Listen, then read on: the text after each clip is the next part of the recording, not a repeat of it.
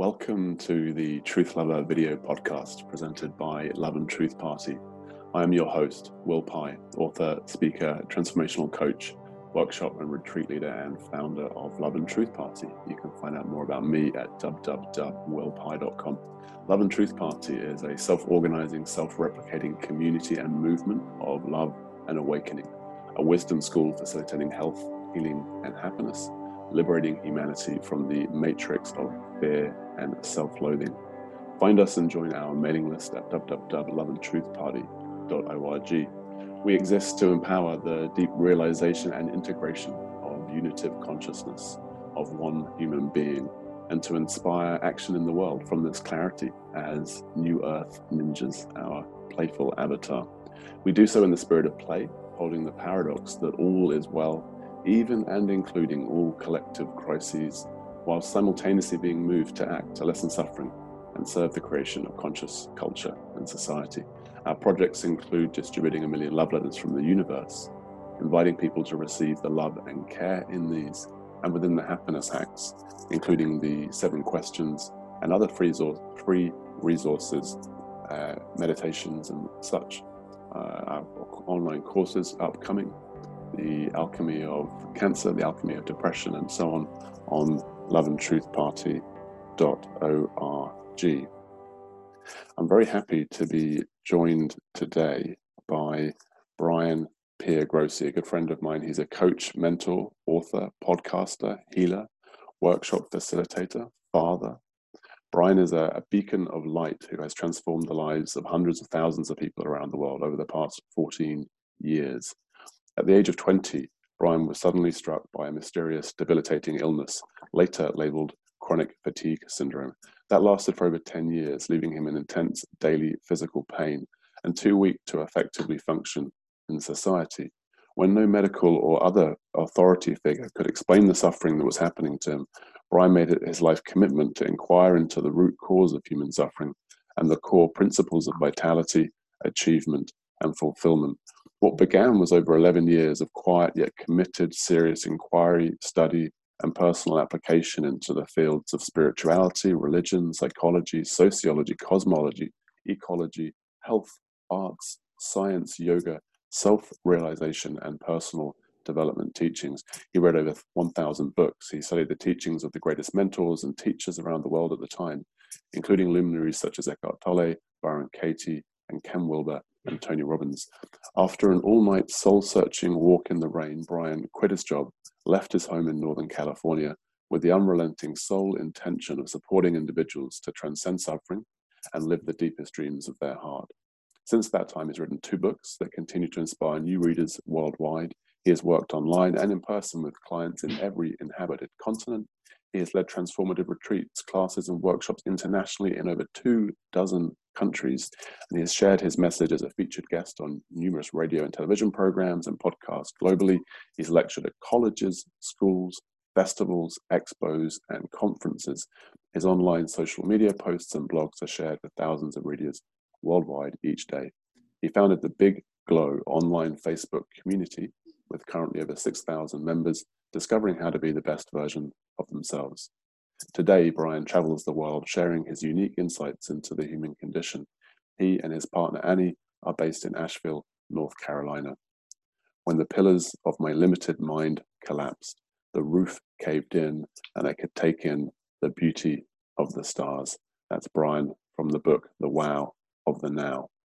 He can be reached directly at thebigglow@gmail.com. And we'll have all Brian's contact details and site details and so on the show notes if you didn't get a chance to take a note of that. Great to have you on, Brian. Welcome, my friend. Yeah, this is fun. It's always fun to connect. I think the last time we were in person in North Carolina from recollection. I recall we did a podcast. I think you were on my podcast, and you had just been denied access to the U.S. You were coming to the U.S., or you were planning on coming to the U.S., and you were denied access, and it just happened, and you came on and were sharing about it. That's right. So that was after we'd met, and I think maybe started a podcast back in the halcyon days when one could travel and move from country to country. Right, the old normal. The old now normal. We're the new normal. That's right. And we had a topic, we sort of scheduled this call a few weeks back. Yes. The topic was, do we need a new church? I think broadly speaking. And I know each of us are passionate about, interested in a sort of a new spirituality and a new, I don't want to say religion, because that feels like such a, like, it feels like humanity is kind of done with religions, but a new church. And we were talking just now about how so much has happened since then that it might be that much of what we discussed today is this current circumstance on planet Earth with the coronavirus and the attendant lockdowns and so on, which are negatively impacting so many. Yeah, I think it's interesting because we were having that conversation. I recall I was actually flying back from my travels. So it was like beginning of March, right before things went to a whole other level of, you know, this kind of global lockdown thing and everything. It was just starting to get a little bit crazy, and we were ready to get, But church is community. I was in Thailand, and then we stopped in Dubai because we were supposed to go through China, but that wasn't going to happen. So we rerouted and decided to make a negative into a positive and see Dubai, which I'd never seen before, and spent a few days there, and that was very expansive. And I had this layover in this kind of strange, I found this strange Russian airline and had a layover in Moscow. And I remember going back and forth with you at the Moscow airport about this spiritual church and everything and a podcast, and then flew on to the States from there. Very cool, the global traveler. Yeah, but I think church is community, right? And I think one of the things that I'm hearing a lot of conversation about right now, it's kind of like when you're missing something, you realize how valuable it is, right? So with the social distancing thing and the stay-at-home orders and all this, we have the technology, but we've been cut off from community. And I think there's a sense of like, wow, that's really a vital part of being a human being. It's like, we've been tribal people for 99.9% of our existence. And it's like, there's something that's we're mammals, and we need to be with each other in a physical sense. This is a nice thing, but it's doesn't bring us everything that as human beings we need. So that sense of community feels really important, and particularly people that are on this path together to support each other. So I think that's what started that kind of conversation for us. And because a lot of, like you said, a lot of people are letting go of religion, and they're letting go of the church or the mosque or whatever it is, the synagogue. But that need for community is still there. So we were kind of inquiring, well, what's there to replace it? What's going forward? Well, let's get on a podcast and talk about it. Right, and in the interim, that community is sort of the pre-existing community, whether it be church or anything else, has been ripped apart, which is really interesting. As you say, it's vital to our condition. And indeed, our friend Lissa Rankin, who writes wonderful books, particularly around the space of mind-body medicine, she references the longitudinal studies that indicate that loneliness is actually the greatest risk to physical health, bar none. Yes. It's worse than smoking 15 cigarettes a day. It's a greater predicator of your health outcomes than smoking, or indeed how much exercise you do. So, there's a lot of information out there right now about coronavirus, and I find it helpful to think about some of these very simple, straightforward facts that are beyond dispute and undeniable. For example, that our health is best supported by being in connection and being in community and having physical contact. And so a policy that removes that and indeed adds stress, financial and otherwise, in an attempt to preserve the health of the population, I think it has to be questioned. And even that is edgy to question these policies, in spite of many questionable aspects. How is it? I'm intrigued. Like with you in North Carolina, because I know that the U.S. is 50, 51, whatever, 52 different states, both literally and right now there are different measures and different things happening in each location. Like what's happening in your corner of the country? Wow. Are you allowed to leave your home? Am I allowed? Yes, we're allowed to leave home. It's pretty, again, we were talking before I got on, like, unprecedented what's happening in America right now. And nobody knows really where it's going to go or exactly what it's the lines are. What I think is really interesting is the lines of, so actually what's interesting in your reflection on, the fault lines are changing in a way that's very, very interesting. So this whole left-right thing is sort of falling apart, and there's something, maybe there's multiple things now. I don't know, but it's not the usual people who are in agreement and disagreement, or it's shifted. So now you're finding people who are usually in disagreement with, you're in agreement with, and people who usually were in agreement with, you're in disagreement with, and everybody's confused and everybody's fighting. And I was kind of I had made a post about this, and I said, well, I actually find it underlying kind of exciting, because it's like, I find everybody's really passionate. They're engaged. Everyone cares. Everyone feels like, that they're like, I haven't never seen people so engaged. Everyone's like, and I think because everyone's being affected, in different ways. And so if the conversation can stay civil, which obviously it doesn't always do that, but if it can stay civil and people can explore options and explore questions and engage with each other, engage with other perspectives, it can be a really beautiful thing.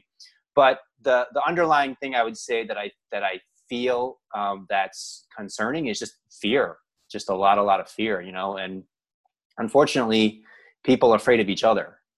And when people are really afraid of each other, that exacerbates everything you were talking about people's health and people's immunity and well-being, mentally, emotionally, physically, spiritually.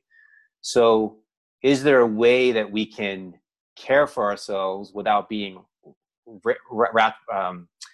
just overcome by fear and overwhelmed by fear? I think that's a great question, because I think people just assume that, well, you have to be afraid but do you have to be afraid? Is there a way I can care for myself and be responsible for myself and be an energy of love, not an energy of fear, right? The love is the Love and Freedom Party, right? Love and Truth Party. That's right. And freedom and truth would party. Be freedom's in there too. A founding principle for sure. Yeah. Yeah, and the truth of the unhelpfulness of fear.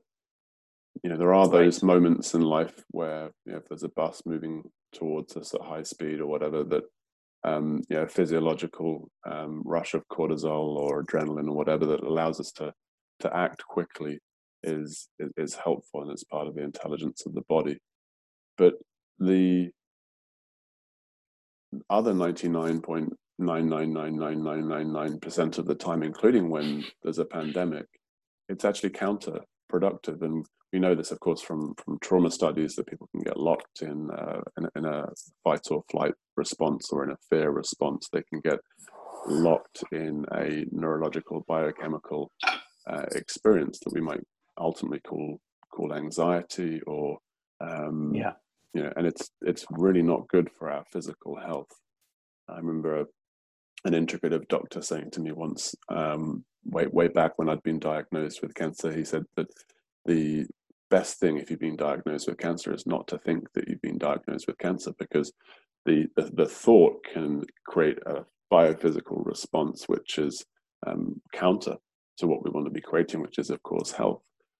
And so we do know that from psychoneuroimmunological studies that our state of consciousness, our emotionality that's being consistently experienced is causative in our health outcomes. And I saw a post of yours that you pointed out that our best protection against the coronavirus is our own immune system, of course.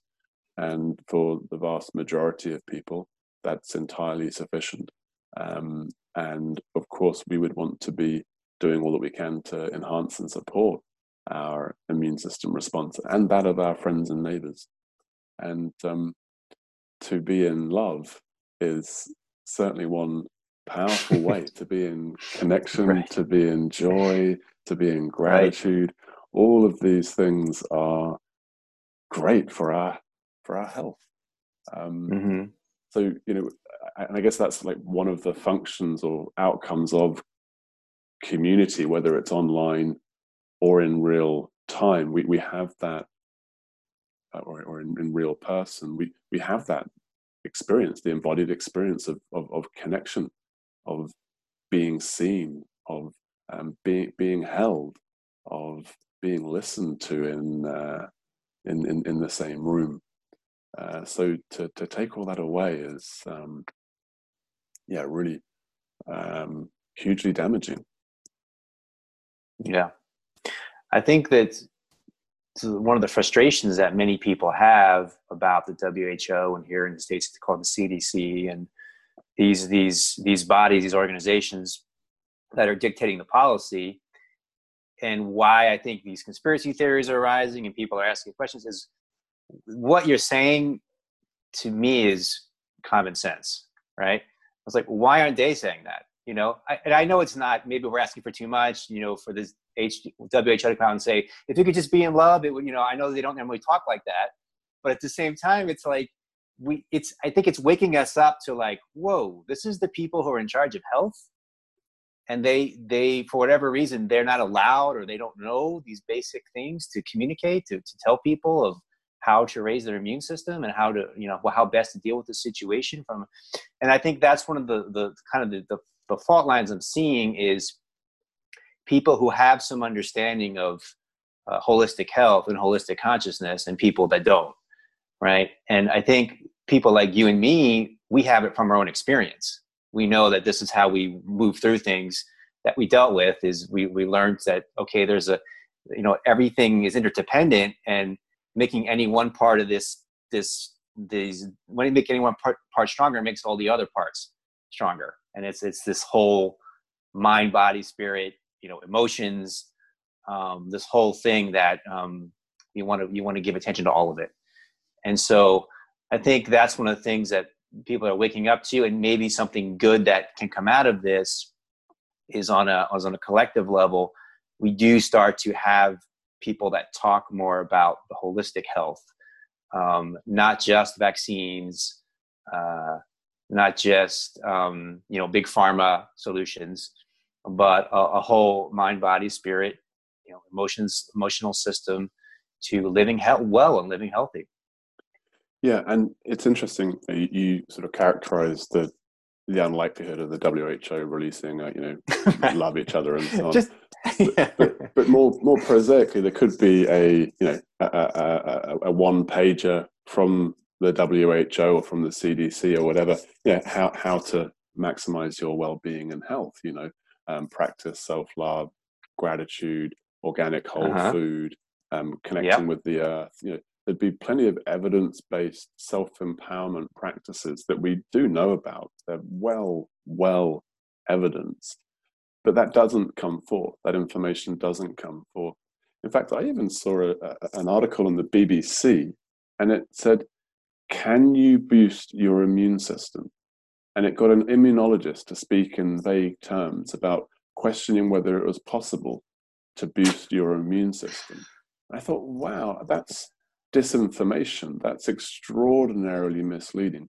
Yeah, maybe that immunologist never actually got to study psychoneuroimmunology and sort of, you know, more lab-based. I don't know, but it was profoundly ignorant. It was profoundly ignorant of evidence, peer-reviewed, gold standard evidence around psychoneuroimmunology. And that was really curious, that a media source would not just be absent of the checklist or the guide to well-being and the guide to how to be healthy, but also to be peddling misinformation, you know, to be giving a very narrow, unhelpful view that, you know, it was sort of implying that to have your turmeric tea or to have your juice. There's a lot of this sort of skeptical debunking that's how it sees itself in the mainstream media, whereas often it's not actually truly skeptical in the true sense of being open to evidence, of recognizing we don't know and we don't know, and looking to see where the evidence is pointing us, but pushing a certain worldview, and it's counter to that holistic worldview that you point to, that one is compelled to discover if you're going through any sort of acute or chronic health crisis, and you find a healthcare system that's minimally equipped to assist. I mean, I know your journey was with chronic fatigue syndrome, as it's labelled. Yeah. And mine was with cancer, and within that, I did have brain surgery. So, so there are some brilliant things within that healthcare system that are extraordinary and reflective of great dedication and great insight and great evidence as well. But in that same healthcare system, I share this a lot, but I think it's really profound what it points to. I had a caring, intelligent, kind oncologist say to me in the same conversation that chemotherapy would be a good idea for me, even though he himself said that based upon my genetic marker, it would be unlikely to have any therapeutic benefit. My studies of the meta-analyses of chemotherapy for brain cancer is that it's more likely to increase the speed with which you die rather than actually having any therapeutic benefit based upon the meta-analyses statistics studies. And in that same conversation, he said that cannabis oil would likely have therapeutic benefit based upon the initial studies that he's seen, but he would encourage me to wait and not take it until it's available as a pharmaceutical medicine. So that is, for me, in a micro, in a conversation, in a nutshell of the problem that we have in mainstream medicine. We have this blind adherence to a medical model which the statistics and the evidence show to be profoundly flawed, right? Iatrogenic deaths are only behind cancer and heart disease. If you include outpatient iatrogenic deaths, it's the greatest killer of human beings upon the planet. Where is the where is the industry body going? Wait a minute, guys. There's something we're doing here that's not working, and yet that's not what's happening, right? Instead we have this perpetuation of the narrative. We need a vaccination. We need to continue with this this opposite of holistic model, this ontological materialism, where consciousness is disregarded, the attitude is disregarded, the emotion experience of the individual, the stress levels of the individual, the connection of the individual are disregarded, in spite of the evidence. And this is the very worst that we could be doing in response to a pandemic, I feel. Yeah, and it goes further, which, as I think I saw you post something about this. I think you're aware of it.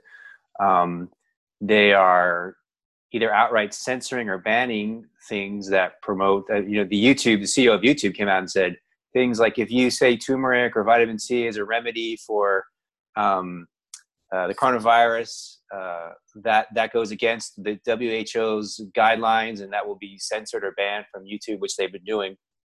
Facebook, Google, either they'll ban it or they'll put some kind of some kind of science fact checker thing now comes out, and it's all very 1984 draconian weird stuff that's going on. Censorship should be a huge concern, particularly when that censorship is being conducted by private companies on the basis of, as you say, they're an interpretation of whether something is counter to the WHO's narrative and health advice.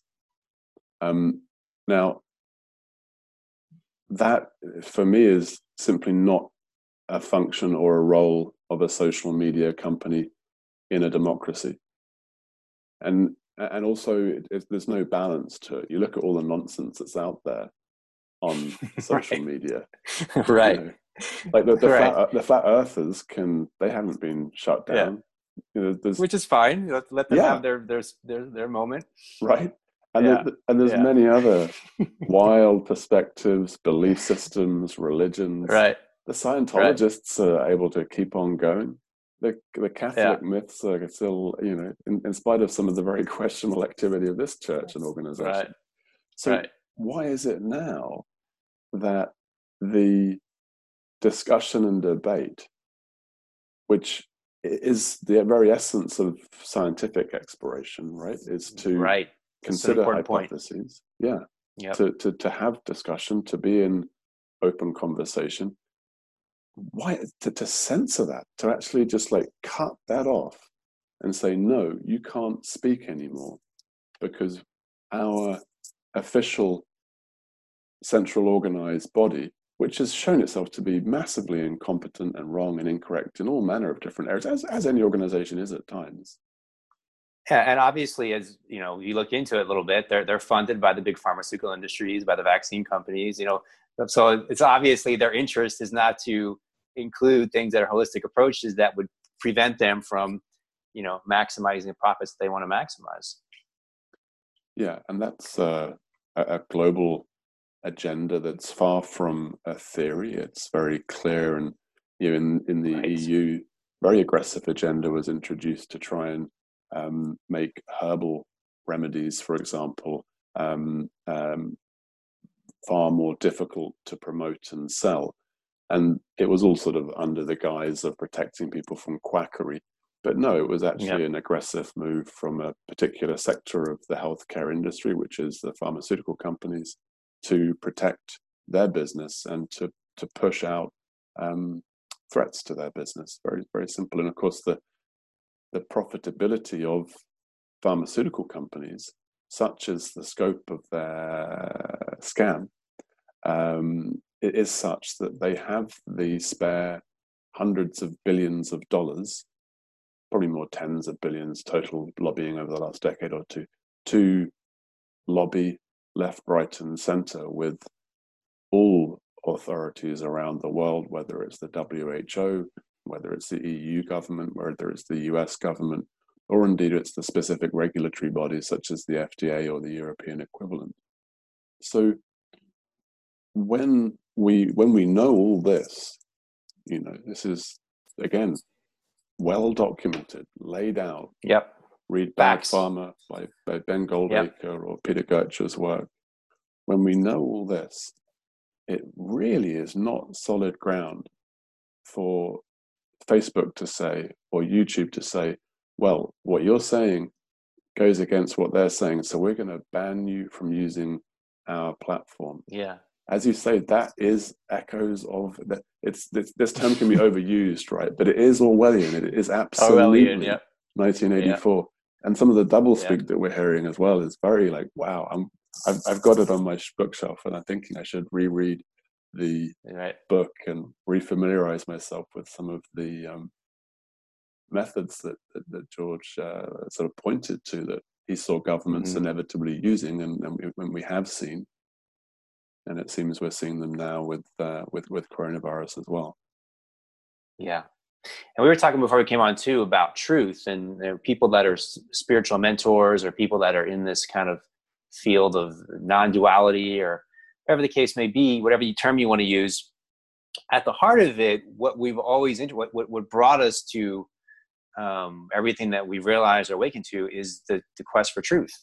The quest for truth, and continues, you know, like, so for me, it's like, that's all I'm really interested in is what is true, you know, what is true, and looking in each moment to see what is true. Cause what's true yesterday may not be what's true today. What's true 5 minutes ago may not be true what's true now. So that's, to me, that's what the being present is, or the power of now, as Eckhart Tolle would call it. So to me, that's what this is really all about. And I think that people have an idea, and I wrote something about this recently, people have an idea that we're kind of just into positive thinking, and you shouldn't talk about, like, you know, the WHO and this is negative, you know? It's like, actually, we're just interested in truth, you know? So I don't think it's where we want to be bogged down and just complaining about it. but you want to be aware of it. You want to, this is the way it is. This is where we are right now. And so I love that we're pointing out where we are and bringing awareness to it for people. And then I think the question is, you know, the obvious question is, well, what do we do about it? You know, what do we, and that's an open question, I think, for all of us to explore and have conversations about and kind of harness our creativity of what do we want to create? What do we want to create that's a different, that can be an opportunity that comes out of this situation? For sure. And that inquiry into truth, I know for both of us has been, so there's the subjectivity that we're speaking to there of looking into what's true now. Yeah, how is my body? What's showing up? Yes. What's being felt? What's being perceived? And of course, there's the wonderful truth of the scientific process, this refining of truth through hypothesis, through testing ideas, and then repeating those tests and finding out what we actually can objectively say to be true. And there are certain, you know, we've touched on psychoneuroimmunology. The placebo effect is perhaps one of the most recurrent, it's probably one of the most repeated experiment outcomes, you know, because of the prevalence of medical science testing, the occurrence, the reality of the placebo effect, that a significant portion of the population will essentially create the outcome that the drug was designed to create through believing that they're going to do so alone, through their own thoughts, through their own awareness, through their own belief and feeling, is a scientific fact that is quite inconvenient for pharmaceutical companies, literally. Right. You know, they spend a lot of money to design their studies to psychologically remove those people from the studies that are highly likely to have a powerful placebo effect. So therefore they can rig the figures in their favor and not have too many people having a placebo effect response. You know, rather than an alternative would be, guys, good news. We found out that your thoughts and beliefs and emotions and feelings about your health outcome and what you're taking have a causative effect. That's not a message you hear generally from the majority of medical professionals. It's certainly not a message that you see on BBC or CNN or Fox, I would guess. So this basic personal empowerment and this empowering of consciousness, this empowering of consciousness as causative is something that I feel is something we can be helpful in our own experience, and to share with others the science, to share with others our own experience. And I recall, you know, my journey with this began, I had two experiences. One, as a teenager, I was a bartender and I wanted to not work one night. And so I said that I was feeling sick and I wanted to go home. And they asked me to sit down in the office for a while and see if I felt better. And during that time, people were walking past. And I, in order to maintain my lie, I looked sick. So I was, you know. And what was really curious is after about an hour of that, they said, okay, you go home. I walked away and I had a cold. I had the very thing that I said that I had. I had a blocked nose. Yeah. I had phlegm coming up in my throat and so on. I had created the experience through a prolonged feeling and thinking that I would be that ill. And conversely, I recall being in an office of 7 people and having a friend, the other 5 were down with some nasty bug. And she said, oh, it looks like you and I are next. And I said, yes, haha. And then I caught myself. I said, no. I'm not going to get ill. That's not something that I'm going to create. And the next day she had the very same illness. I increased my water intake, my fluid intake. I communicated with my body that it's, you know, if there was a hint of a itch in the throat, it was like, that's the body dealing with what it needs to deal with. That's my body processing and being healthy and so on.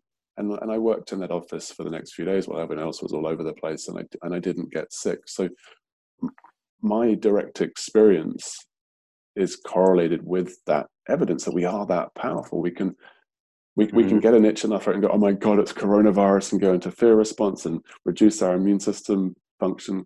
Or we can be clear and be in communication with our body. Now, as I'm saying this, I'm sensing reaction that some people might have, right? Are you saying, Will, that you can prevent coronavirus through positive thinking? Yeah, I am actually. Yeah, I am. I think actually that's not an outrageous statement. It's a statement that's driven by the facts that we know of the placebo effect in psychoneuroimmunology. That doesn't mean that someone should be blamed if they get coronavirus. Doesn't mean it's their fault. Most people haven't been given this information, haven't had the opportunity to practice this sort of mind mastery, and so on. But certainly our thoughts and our beliefs and our feelings are causative. This seems to be so simple and straightforward. Mm-hmm. I've always felt like this is the biggest, like we're just scratching the surface of the power of what you're talking about. It's the biggest untapped area in all of, you know, human existence, is the power of our mind. And how far down that rabbit hole is it? Does it really go? I think it goes all the way. I think it's like, you know, what everything is consciousness, I think, you know, as I see it. But to really start to, for all of us to start to explore that experience, because that's another thing that, you know, I was talking about with a friend is, well, the scientists say this, and the, you know, the high priests of science now, which are, you know, these are people that are generally funded by corporations to, you know, make the study look like this. Okay, I'll make the study look like that, you know. So that's kind of what we're dealing with science a lot of times these days, is these people from far removed with the white coats. But I think the thing that, and I definitely appreciate science, and as you said, the scientific method is a beautiful thing, and what is really but the act of observation, right? Repeated observation and recording what you're observing, and then you can make a theory based on that. And we all are our own scientists. You know, I'm constantly observing what's happening. I'm doing experiments on myself, trying this. What happens if I do this? If I do that, what does that happen? You know, we have that ability to empower ourselves to be doing our own experiments on ourselves or our friends. We can do it together. You know, we could do an experiment together and see what happens if we do this with our minds. And, you know, even the thing that you just said about, I believe that the coronavirus won't be affected if I use, you know, we can test that and try it and play with it. You know, it doesn't have to be like, well, this is my position. Well, this is my position. Well, how about we just, you know, as you said earlier, like the spirit of play and experimentation. And I think that's something that we can really bring back in and really explore the power of our mind. Cause I think it's this untapped area, you know. And one other thing you said that really struck me, you're talking about how you had this, you know, maybe some kind of things of a sore throat, and you were kind of were like excited about, you know, how the body's working there to fight things. And, you know, it's interesting to look at where China is right now with the Chinese Communist Party and everything that's feels like it's coming out to the rest of the world. I feel the rest of the world's, you know, there was here in the States, these politicians saying, well, China did a great job with how they, you know, we should do the same thing here, which is kind of what we've done. So I'm not a fan of, you know, what's happening in China these days, but I'm a huge fan of ancient China. You know, so much of my wisdom comes from the ancient Chinese teachings and ancient Chinese medicine. And the way they approach it is not, oh, there's this evil thing and you have to destroy it. You know, the way ancient Chinese medicine is the body in balance or is it out of balance? You know, so kind of what you were saying, if there's some sort of imbalance, it's just the only thing you want to do is just restore the balance and trust that the body is doing what it can innately already to restore the balance. And maybe you can give it some support with some different things externally, but that is the body is so intelligent, you know, and innately intelligent, and is always seeking to be in the balance of the environment around it.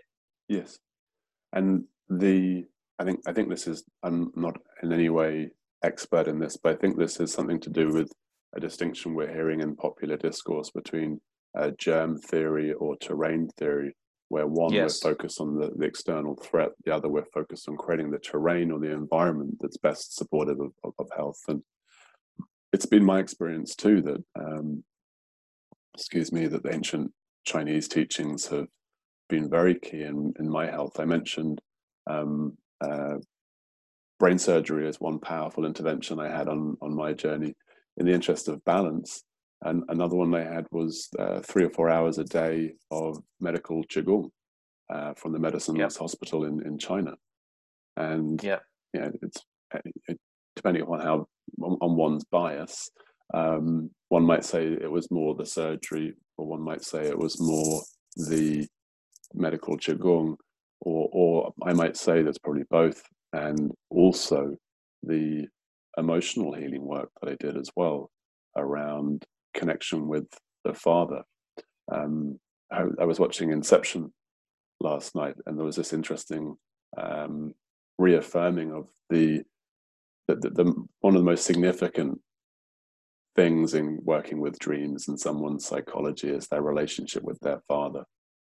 And it's so many personal development teachings reaffirm this. My experience is certainly this is in my experiments, this has been true for me to come into right relationship, we could say, whether that be receiving the love of our father or forgiving the sins of our father, to becoming into physiological peace when father comes into our mind, is a very significant way of creating a happy and healthy psychology and ultimately physicality as well. So that's a holistic or integrative approach to health. And right now on the global scale, I think our trauma and relationships with primary caregivers, fundamental patternings as to whether we trust or do what authority tells us, or I know I'm far removed from compliancy. I'm far more towards the inclined to rebel, to question, and to go my own way. And you mentioned the desire for truth, the hunger for truth, the focus on truth. That always brings up for me Henry David Thoreau, "Give me truth." He was the first writer that I encountered who really beautifully articulated that sort of obsession, that primary focus. And he wrote this wonderful essay on civil disobedience, where our responsibility as good citizens, when a law is immoral or illegal, is to circumvent that law. Is to, in his case, go to prison rather than pay a tax that was to fund. That's another essay to dig back up and look at again. I forgot about that one. That's a great one. Yeah. In these times, I've picked it off my bookshelf. So I've got 1984 and Civil Disobedience by Thoreau. That's inspired Gandhi. That's inspired Tolstoy. That's inspired Luther King. Right. Many great freedom fighters of our recent history. Yeah, and what you were talking about earlier is a big component that we didn't bring into the holistic pie. Thinking of a pie with different slices. Forgiveness is huge. Forgiveness is huge. Can the WHO talk about forgiveness? Wouldn't that be great? That's huge. That's huge for health. When you're carrying resentment and grudges against people, and week after week and month after month and year after year, it really weighs on your health. And people will literally die of those grudges at times. So, that's another great thing for us to explore as human beings is, and I've been inquiring that with somebody recently, is like, well, how do we, of course things are going to happen that upset us, or we don't like someone did this, or they did that. But how do you release that? What's your process to let go of that, to free yourself, to lighten your spirit, that you're not carrying that, and then something else comes on top of it and you're carrying that, something else comes on top of it, and all of a sudden you're just so weighed down with your resentments towards all these different people that, you're really destroying your well-being. So I think that's another great thing to bring into the conversation. Yeah, for sure. And of course that's so often interrelated with our parents Yes. And inevitably, yes, our parents parented us imperfectly, and often inevitably will have perhaps committed physical abuse or sexual abuse. And of course, in our journey of being human, being clear in our boundaries and divine, loving knows, and cutting up people from our life may be appropriate if that person is evidently toxic or not supportive of our well-being. And whether the person who we have suffered at the hands of is still alive in our lives or not in our lives, or has passed away, the power of forgiveness as a physiological healing, as a bringing into peace and balance this nervous system is hugely powerful in my experience. And it's just a very simple logical application of broader principles of what we understand about the relationship between mental and physical health, and the mind-body relationship. I mean, we don't even have, that doesn't even make sense from a Chinese perspective to say mind-body as implying two worlds, right, or two realms, is to miss the point. Right. It's the body-mind. It's the one thing, which is certainly my direct experience. I've never experienced mind and body separately or distinct from each other. They're all always simultaneously co-arising. And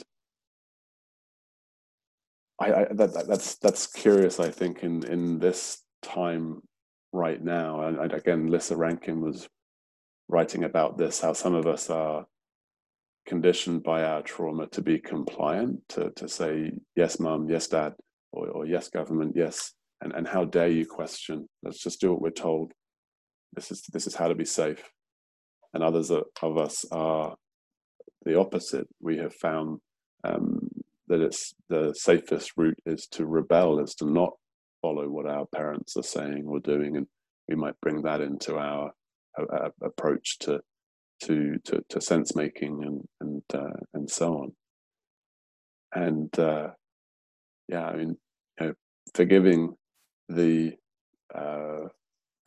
dark forces, forgiving the shadow of humanity, forgiving the pharmaceutical companies, forgiving, right, the doctors that have given advice that is unhelpful, forgiving the WHO, so coming into peace with the whole play is good for our own system. And of course we can then share that. And you use that word, right, like play, and it's a, yes, principle of Love and Truth Party. I think that's, yeah, really helpful to bring a playful attitude and energy to life in general. Yeah, and that's a great inquiry too, is like, can you point out something that, or can you be critical, or can you point out something that you don't feel is aligned with truth, or you don't feel is just aligned with, I don't use like the word justice too much, but let's just use the word for the moment, justice. And so I guess the question is, how do you say, hey, this is wrong, this is I don't agree with this, I don't support this, you're hurting people, you are damaging people's lives, so forth and so on, and have that spirit of forgiveness, right? I think it's totally possible, but I think we don't see it exemplified very often. I don't think we see people striving for it enough, And I think that some of these things get lost, I find, because we don't have the in-person, like I can feel you right now, I can feel where you're coming from, you can feel me. But we're just typing stuff on Facebook. I think a lot of times these things get lost, the kind of the body language, the tone. Yes. So you can, in other words, and I'm thinking of Jesus actually as a great example, because he called people out, hypocrites. He hated hypocrites, or not hated, but he really called out hypocrites. He had a real distaste for hypocrites. So he called people out, but there was a sense of like compassion at the same time. Like, in fact, in one of his, I think his last line was, before he died, was, "Forgive them, for they know not what they do." And I think that's where I come from. I make an assumption, and it is an assumption. I assume that people are trying their best, that they're trying to do their best. And, you know, this is really important, I think, with parents. You know, so you go back to my father or my mother, I look at things they did and it's like, well, they were doing the best they could at the time. They didn't know any better at that moment of how to operate, how to do things.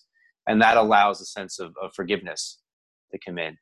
So I try to have that approach with these people, and they're just people in these organizations too, that perhaps they're just doing the best they can at the time. And I still think they're wrong, what they're doing, how they're doing it, and the way they're saying things. And we can call that out while having a spirit of forgiveness at the same time.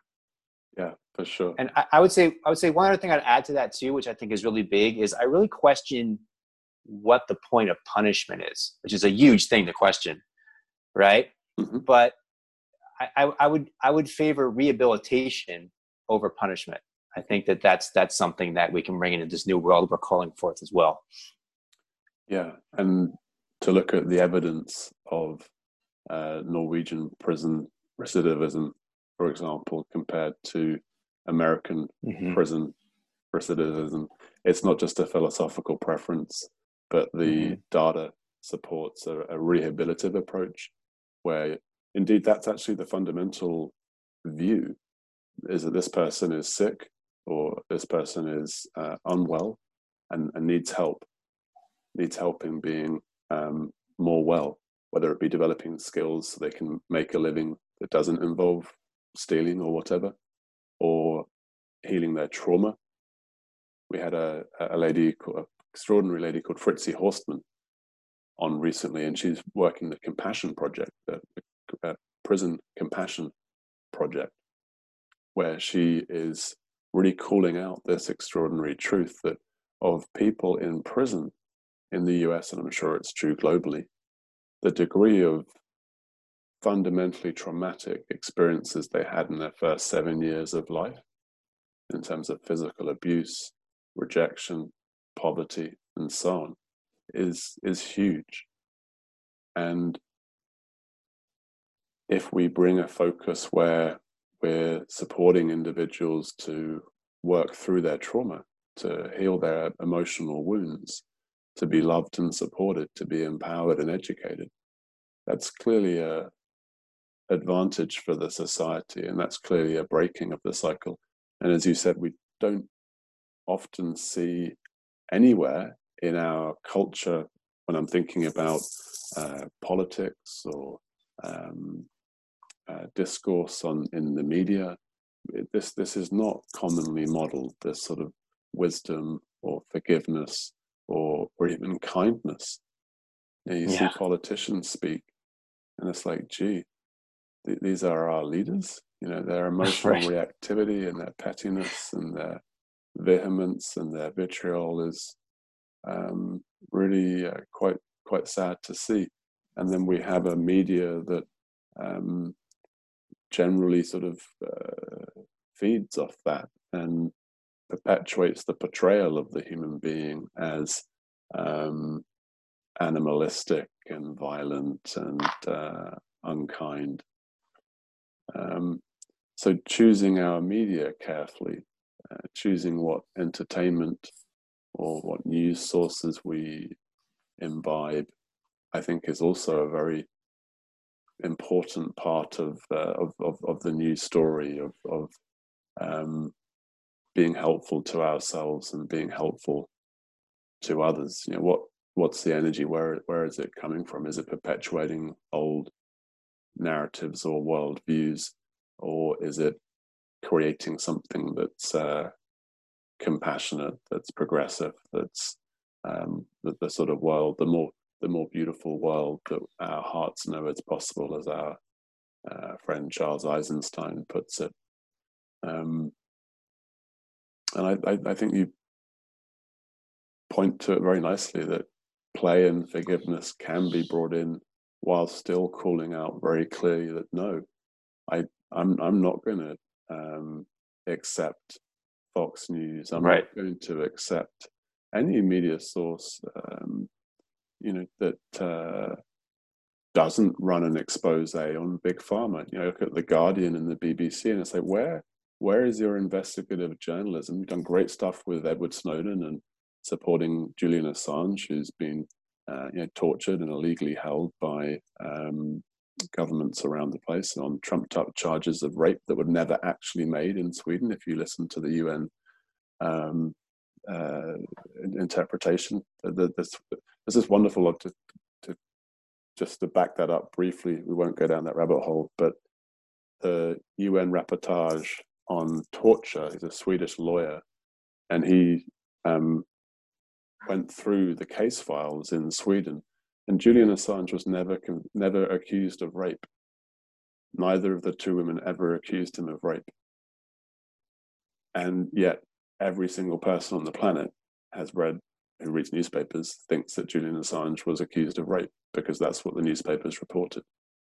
But if you actually speak Swedish and you go through the case files, they weren't. That's not what happened. No woman said that. Really, really fascinating, just in terms of like how the media works and how truth is crushed. You know, Julian Assange's crime was to point out the crimes of humanity that the American government commits on a daily basis.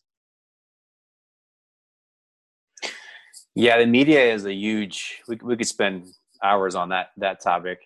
But I'll give you a little bit of my personal story here. So when this coronavirus thing started, I think like everybody, I was like, what is happening? You know, I got to find out what's going on here. So I was very immersed in a way I probably have never been to the degree I was at that time. I was really immersed in just, you know, as soon as I wake up, find what's happening, what's how many cases, blah, blah, blah, all this, what countries, what cities, you know, trying to find out what's going on.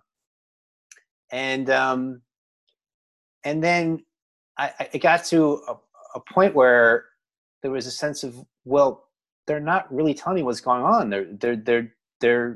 There's some kind of agenda that they just want to run the same story. And I actually couldn't. So what happened was I just decided, you know, got frustrated and I'm going to have a media fast. You know, I'm just going to be done with all of it. And I was talking to a friend of mine, and he told me, reported the same thing to me. I actually found I had a much better sense of what was going on once I stopped going to the media than I did when I was. It was like, it's almost like they're redirecting you. They're redirecting your attention and distracting you in all these different ways.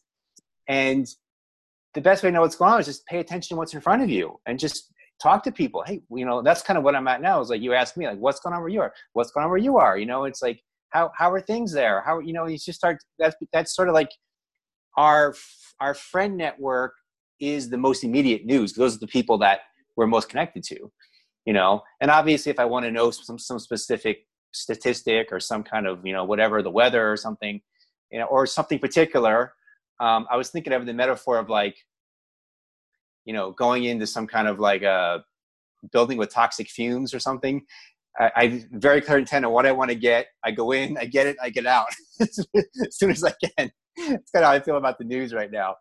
But yeah, there's a lot of just propaganda and things out there. And that's another thing that I think is going to be completely reworked, is because, you know, the news or the way we share information, that's kind of like the bloodstream of our human world, you know? That's how the information flows through us. And so if that's corrupted or that's tainted in some way, then that obviously needs to be addressed, and we need to find new ways of communicating with each other and sharing information with each other.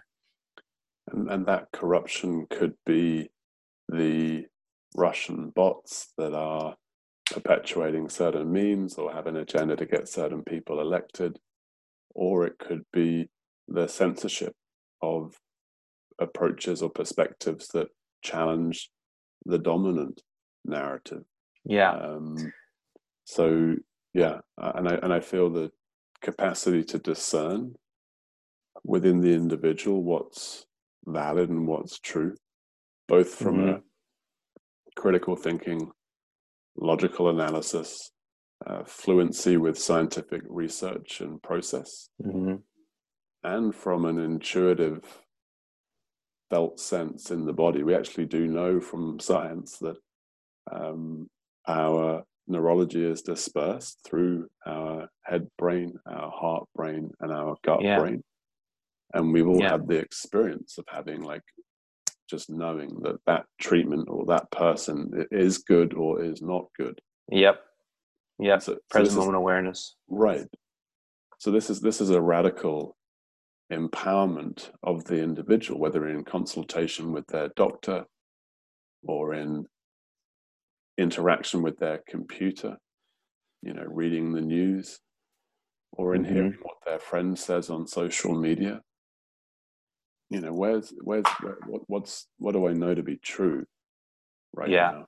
And again, that just brings me back to, like, the truth of play. Like, if we take a big enough view of this human experience, if we look into eternity, you know, beyond our little lives, everything's perfect, everything's good, there's no problem, you know, there's just consciousness playing with itself, we could say. And we all die, of course. This human physical form comes to an end, and life goes on. And it's a light heart, humor, playfulness to this human experience feels really good for me. It feels, you know, in my body, this is good, to not take life or myself too seriously, you know, to not hold on to positions or opinions or ideas of myself, but to really be in the playfulness and laugh regularly and smile lots and share that with people as well. And you've pointed to how on Facebook or any sort of written text, often the smile that's behind the writing isn't seen. You know? Totally. And it might not be felt even in the words, because someone might be bringing their emotional reactivity kicked in, and the slight humor or the genuine curiosity or questioning can't be perceived in those words. So great to be able to have these dialogues where we it's not quite the same as in person, but I can see your face, I can see your body language. We've got some degree of genuine communication beyond the simple words, and words without tone, words without body language are troublesome creatures. They're quite inclined to be misleading. Yeah, it just brings you. It to me, what I see that is, it becomes just mind. You know, mind, and we're not getting into these other aspects of ourselves. A couple of points stuck out to me where you said totally yes to play, for sure, 100% fun and play. That's what the universe is rooted in. You know, one thing about censorship that I think is important to note is, we already talked about how certain things are being censored, but if you're in, you know, mainstream media, if you're in one of these mainstream media news channels or newspapers, you know what you can say and what you can't say. You know what not to question and what to question, and you know if you go across that line, you're out. You know, so many times they don't even have to censor people; it's just implicitly understood. I think it's for people to be aware of that. You know, example was, there was a guy, I don't know if you're familiar with Eric Weinstein, but he was talking about the Jeffrey Epstein case. And he's like, this is one of the biggest stories maybe in history. You know, why isn't anybody asking questions about it? Well, they know what not to ask. They know what buttons not to push, you know? So you have this huge story that's just like, the mainstream media is not touching it. This is one example of many examples we could give. And the other thing, it's really interesting, I think, to bring up is about death. So you talked about death, and we're in this time where obviously people really fear death on a collective. Many people really fear death, and death is a bad thing, and death is something to push off as far as you can. And that's something else to examine right now too, is like, how do we get in this relationship where death is the enemy? You know, we're all going to experience it. So it's the only thing we all have in common. And yet this thing like death is this terrible thing that's the enemy. How about like somehow having a more harmonious relationship with death, you know, and embracing that. And maybe that actually, in that embrace, it actually transforms the way we live, right? As I'm sure you agree, like if you have such fear of death, well, actually, maybe what you're actually fearing is living. Yeah, there's so much in that, and there's a nice little interweaving. The manufacturing of consent, this is the term that Noam Chomsky used to point to that very idea, where you don't need to censor people or editorially say, you know, you can't cover Epstein, but rather it just sort of happens through certain communications, and collectively we do that. You can't talk about aliens, you can't question 9/11, you can't question vaccinations, even though there's plenty of evidence from the CDC and from the vaccination bits of paper and so on. There's plenty of reasons why you would question that, but you can't have that conversation. That's a consent that's manufactured. And I'm always drawn to those taboos and to those things that we're supposed to not talk about. Death, of course, like money and sex, is kind of up there as a very big taboo that is often not to be talked about. And I totally agree that, you know, perhaps one of the greatest opportunities that's right now happening, we're all being pointed to our mortality in a way that's very powerful. And I see how if we go back, I think it's about 1500 years, Christianity taught reincarnation like every other religion and wisdom tradition upon the planet, almost bar none. It's just like accepted that life goes on, that there's a change of form, but it doesn't end. And you can get into the details of this reincarnation or that reincarnation, but essentially, you know, Buddhism, Hinduism, and Christianity, all the great traditions taught about this ongoing life. And in, I think it was 400, 500, it was a Constantine. It wasn't such an effective political tool to have this, you know, never-ending life teaching. So they brought in heaven and hell, and they brought in these ways of creating this good and evil, black and white. So therefore, you're now punishable and so on. And you can now create fear in a very powerful way that you either align with, you either give your consent to the herd mentality, or you'll end up in hell, or you'll end up, and so on. So there's a lot of black magic, we could say, around death. And we're also at a time where the truth is actually coming out scientifically, whether it be Stevenson's work on child recall of past lives that's been shown again and again to be beyond chance, extraordinary validity, you know, that a child will say, "Hey, no, I should be back here and with so and so," and they go and verify the facts, and they find that yes, indeed, around the same time that this guy was born, someone died, and everything he's saying is exactly that person's life that he's pointing to. So there's one little line in there from Frederick Stevenson's work. We know, of course, near-death experiences as well. There's a lot of research that's been done in the last 10, 20, 30 years.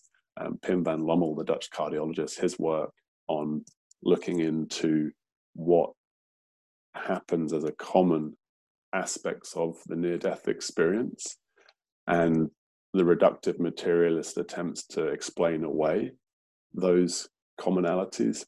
And there's a great podcast, and he wrote a book, I think it's called Skeptico. I'll double check that. And he pretty much just presents the evidence and talks to people like Pim van Lommel that all of our data and evidence that we have right now in 2020 points to the fact that consciousness survives physical death, that consciousness is not dependent upon physicality to experience itself. And that's a fairly major lie in the whole narrative, right? And if we're going to sort of look at the anomaly that you pull out at the bottom of the house of cards, the whole thing, right, collapses. If there's no end to life at physical death, and there's no judgment and punishment of hell and so on. Well, that changes everything, doesn't it? That changes how we'd approach a pandemic. It changes how we experience our own mortality. You know, maybe we're now feeling a little bit more excited and intrigued by the death experience rather than, you know, terrified or trying to not think about it, or you know, shower ourselves in alcoholic sanitizer every day, and in the hope that we'll stay alive. Yeah, I think that's the core revelation of spiritual awakening or self-realization, is that shift of I'm consciousness inside a little tiny body to a little tiny body is inside the consciousness, which is me. You know, that's the shift that we, you know, that we awaken to. So yeah, it's beautiful. Let's hope that that this pandemic can trigger such awakenings, and let's hope that more people are empowered to engage in their own health creation playfully, and to engage in debate and communication with others playfully and from love.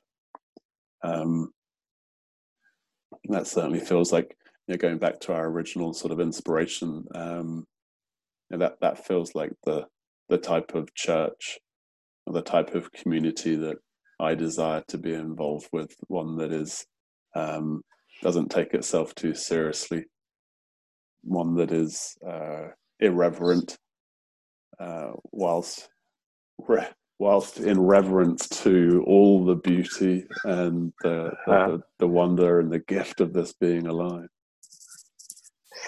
That was a beautiful job of weaving it all together. We just opened like 20 different threads, and you brought it all back to the beginning. Good job, Will. Well, that must mean that we've reached a point of completion. And we've journeyed outwards and we've circled back into. I really appreciate our dialogue today, Brian. We've explored and traversed a fair bit of terrain. It's lovely to see your radiance and share you with the Love and Truth Party audience.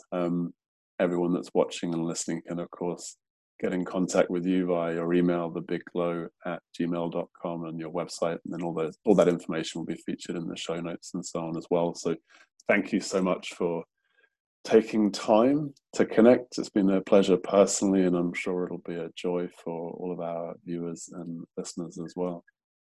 Yeah, always a joy to talk to you. Well, thank you so much. And to our viewers and listeners, thank you for being here with us.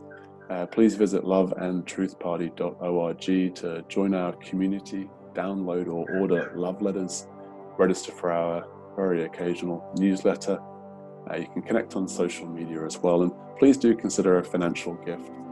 We run these podcasts at our cost. We don't make any money off them. We don't do advertising.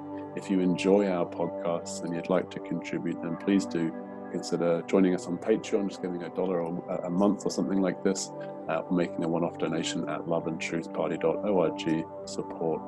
Thank you to all our existing supporters and contributors.